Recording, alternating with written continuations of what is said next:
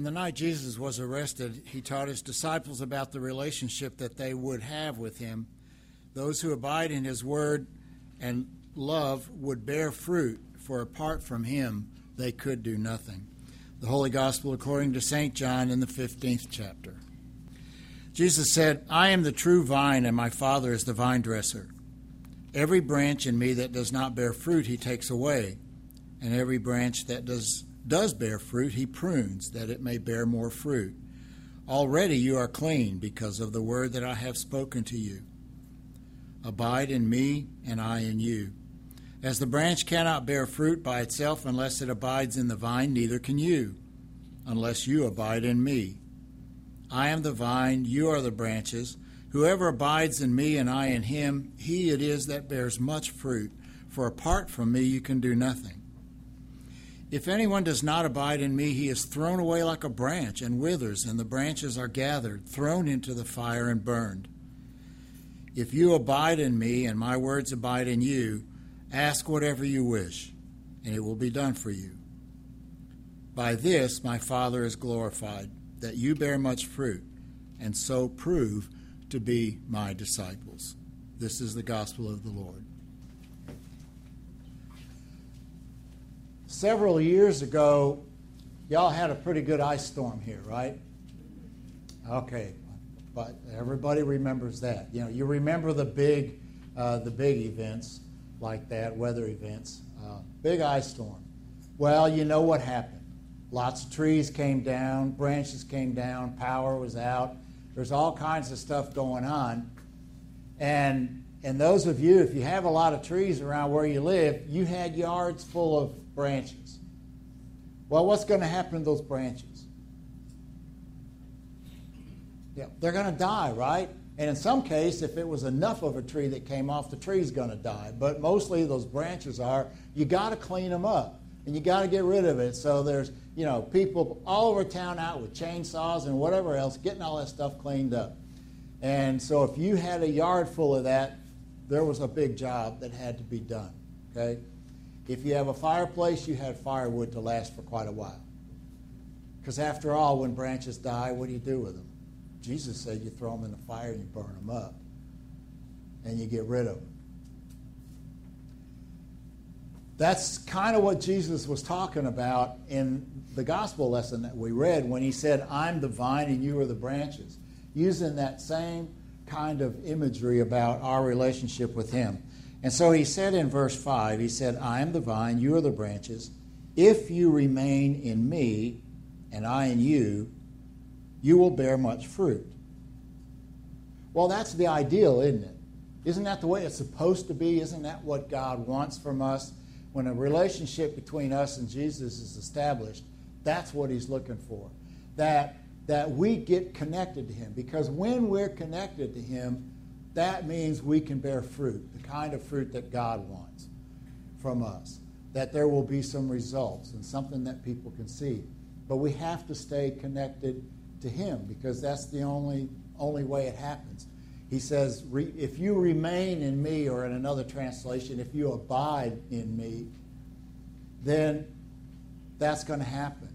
But he also says the other side of that's true too. He says, And I will abide in you. So I need to be in you too in order to make that happen. And that's the kind of relationship that he wants to have with us. Just like I was talking with the children up here, that we stay connected to Christ. So we are we remain with him and then he comes and he abides or remains or lives inside of us.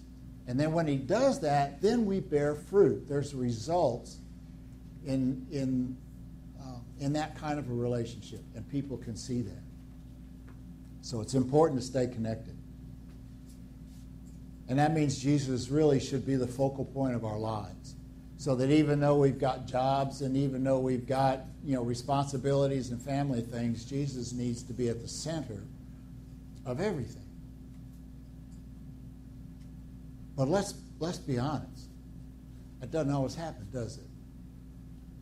It's not always that way because our lives get cluttered up with all kinds of things and they get filled up with this and that and we got to do that And I got to be concerned about this relationship or that relationship or that person that's sick or I'm that's sick. And we got all these things that come in as distractions, and Satan will try to use every single one of them to, to change our focus and to get it off what's really important. And so somehow Christ in our lives gets pushed off, you know, further and further off the side. The more stuff gets on our plate, the less room there is for Christ, and he gets shoved into a corner of our lives. And sometimes that corner is no bigger than coming to church on Sunday morning. And that's it. But that's not what he wanted, although that's the reality for a lot of us. Listen to what he said in verse uh, 6. He said, Well, he said, apart from me, you can do nothing. If you do not remain in me, you're like a branch that's thrown away and withers. And those branches are picked up, thrown into the fire, and burned. If we're not, if we don't remain in Him, if we don't keep Him as the focus and He gets shoved into a corner of our lives, then we really can't bear the kind of fruit that He wants. And what happens to a branch that's not bearing fruit on a tree? You prune it, right? You cut it off because it doesn't do anything. And even one that's bearing fruit, if it's bearing a little bit, you you can prune it and it'll do better. I was talking with somebody today about those, those beautiful flowers on that table sitting out there, that arrangement out there. You know, I can't do that. I mean, I can't do that. I kill things. And I've got in the front of my house some daylilies, but you know, they're a perennial, so they come up every year. But I haven't gone out and dug them up and split them. And you know what happens when you don't separate them and split them and cut them down, they don't bloom very much anymore. You know, you need to cut part of it away and separate it or whatever it is that you do. And I haven't quite figured out how to do it, so I haven't done it. So, you know, every year I get less and less daylilies and more and more green. Sometimes even the stuff that is producing needs to be pruned and refined.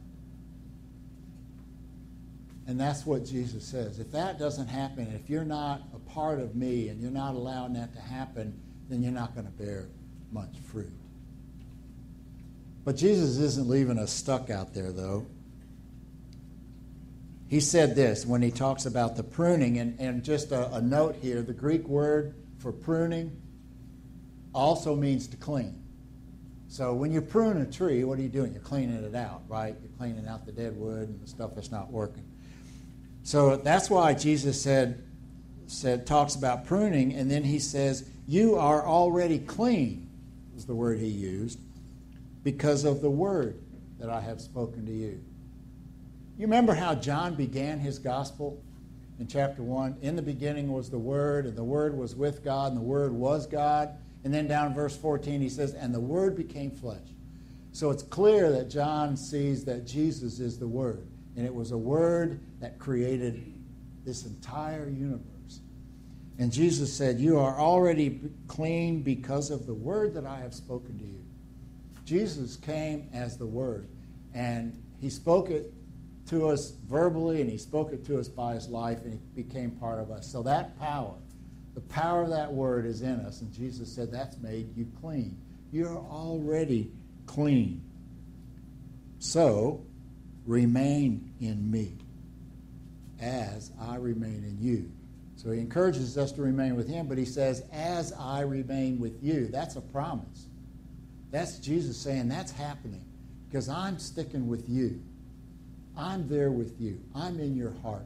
My power is in you. My love is in you. So you need to stay connected with me. We don't need to shove him off in a corner and forget about him and, and get to him once a week. He says, You need to remain in me. I want to kind of use this plant here as a visual uh, for, for what Jesus is talking about. If you look at that plant, and I were to use, uh, use the word glorious to describe that plant, what, what is it that makes that plant glorious? What's the glory in that plant?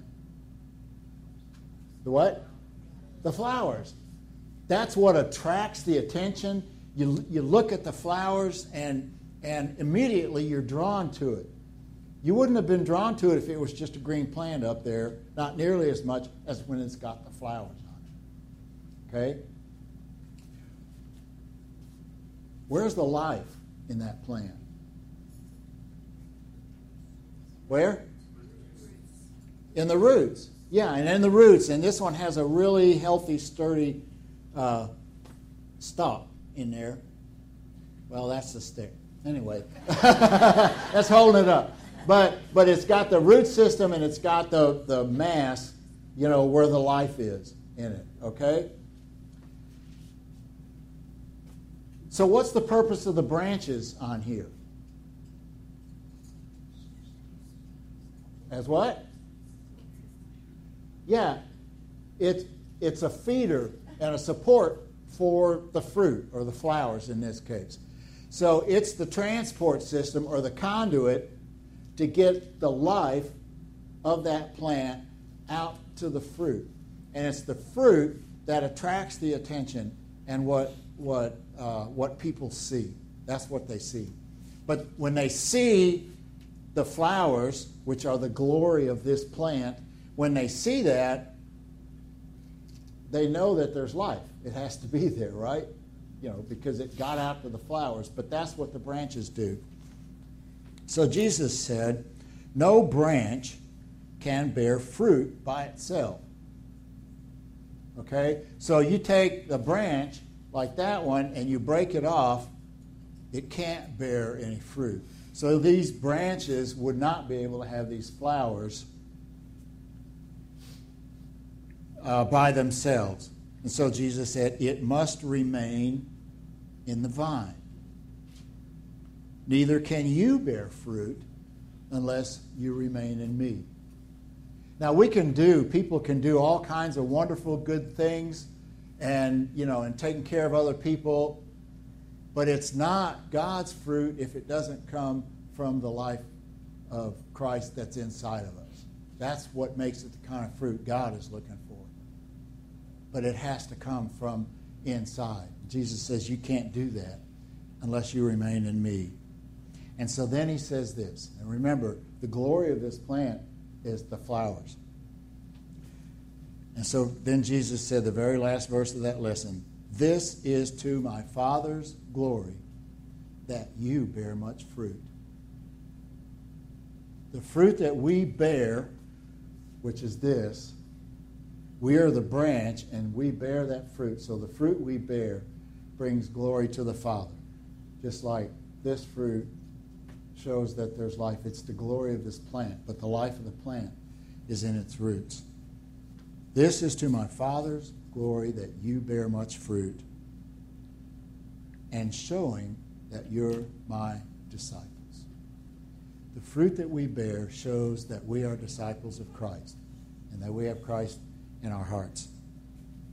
Our job as branches bearing fruit is to represent Christ. So people should be able to look at us and see Christ. They should see it in our face, they should see it in our actions, they should hear it in our words. Everything about our lives should be a presentation of Christ to the people around us whether we're working or whether we're doing a family gathering or whether we're volunteering somewhere or whatever we're doing, we should represent Christ. And it doesn't make any difference uh, what kind of clothes we wear, what kind of car we drive, what kind of house we live in, how big our portfolio is. None of that makes any difference when it comes to bearing fruit. It's about what people see when they look at us. Do they see Christ when they look at us? That's our job. And that's not just true for us as individuals, it's true for Emmanuel as a congregation. What will people see when they look at Emmanuel?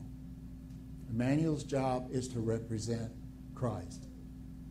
It doesn't make any difference if we have a nice worship area, which we do. It doesn't make any difference what kind of fixings and trappings we have, although we have very nice things which can help us to focus on our worship and, and help create an atmosphere where we can feel the presence of God and get close. That's a good thing, but that's not ultimately what makes the difference. Doesn't make a difference that we have a nice fellowship space out here, that we have a kitchen to operate out of, that we have classrooms, that we have a room upstairs, a real nice, you know, coming along youth room upstairs. That's all great stuff, but that's not what makes the difference. What makes the difference is do we represent Christ to the community? It doesn't make any difference how well organized we are, what kind of standards and procedures and, and all that kind of stuff that we have. Those are good for, for a congregation to function,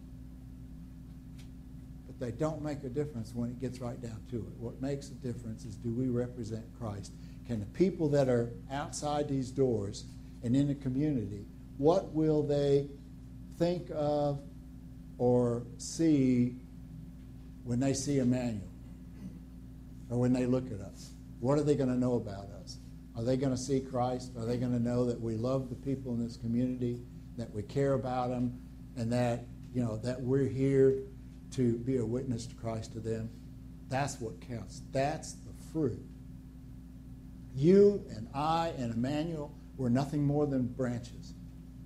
We're nothing more than conduits to get the love and power of Christ out there. And the way we do it is to bear fruit. So that people look at us, we look at this and we see the flowers, and people look at us and look at Emmanuel and they see Christ. And that brings glory Father, and then we are accomplishing our purpose as branches.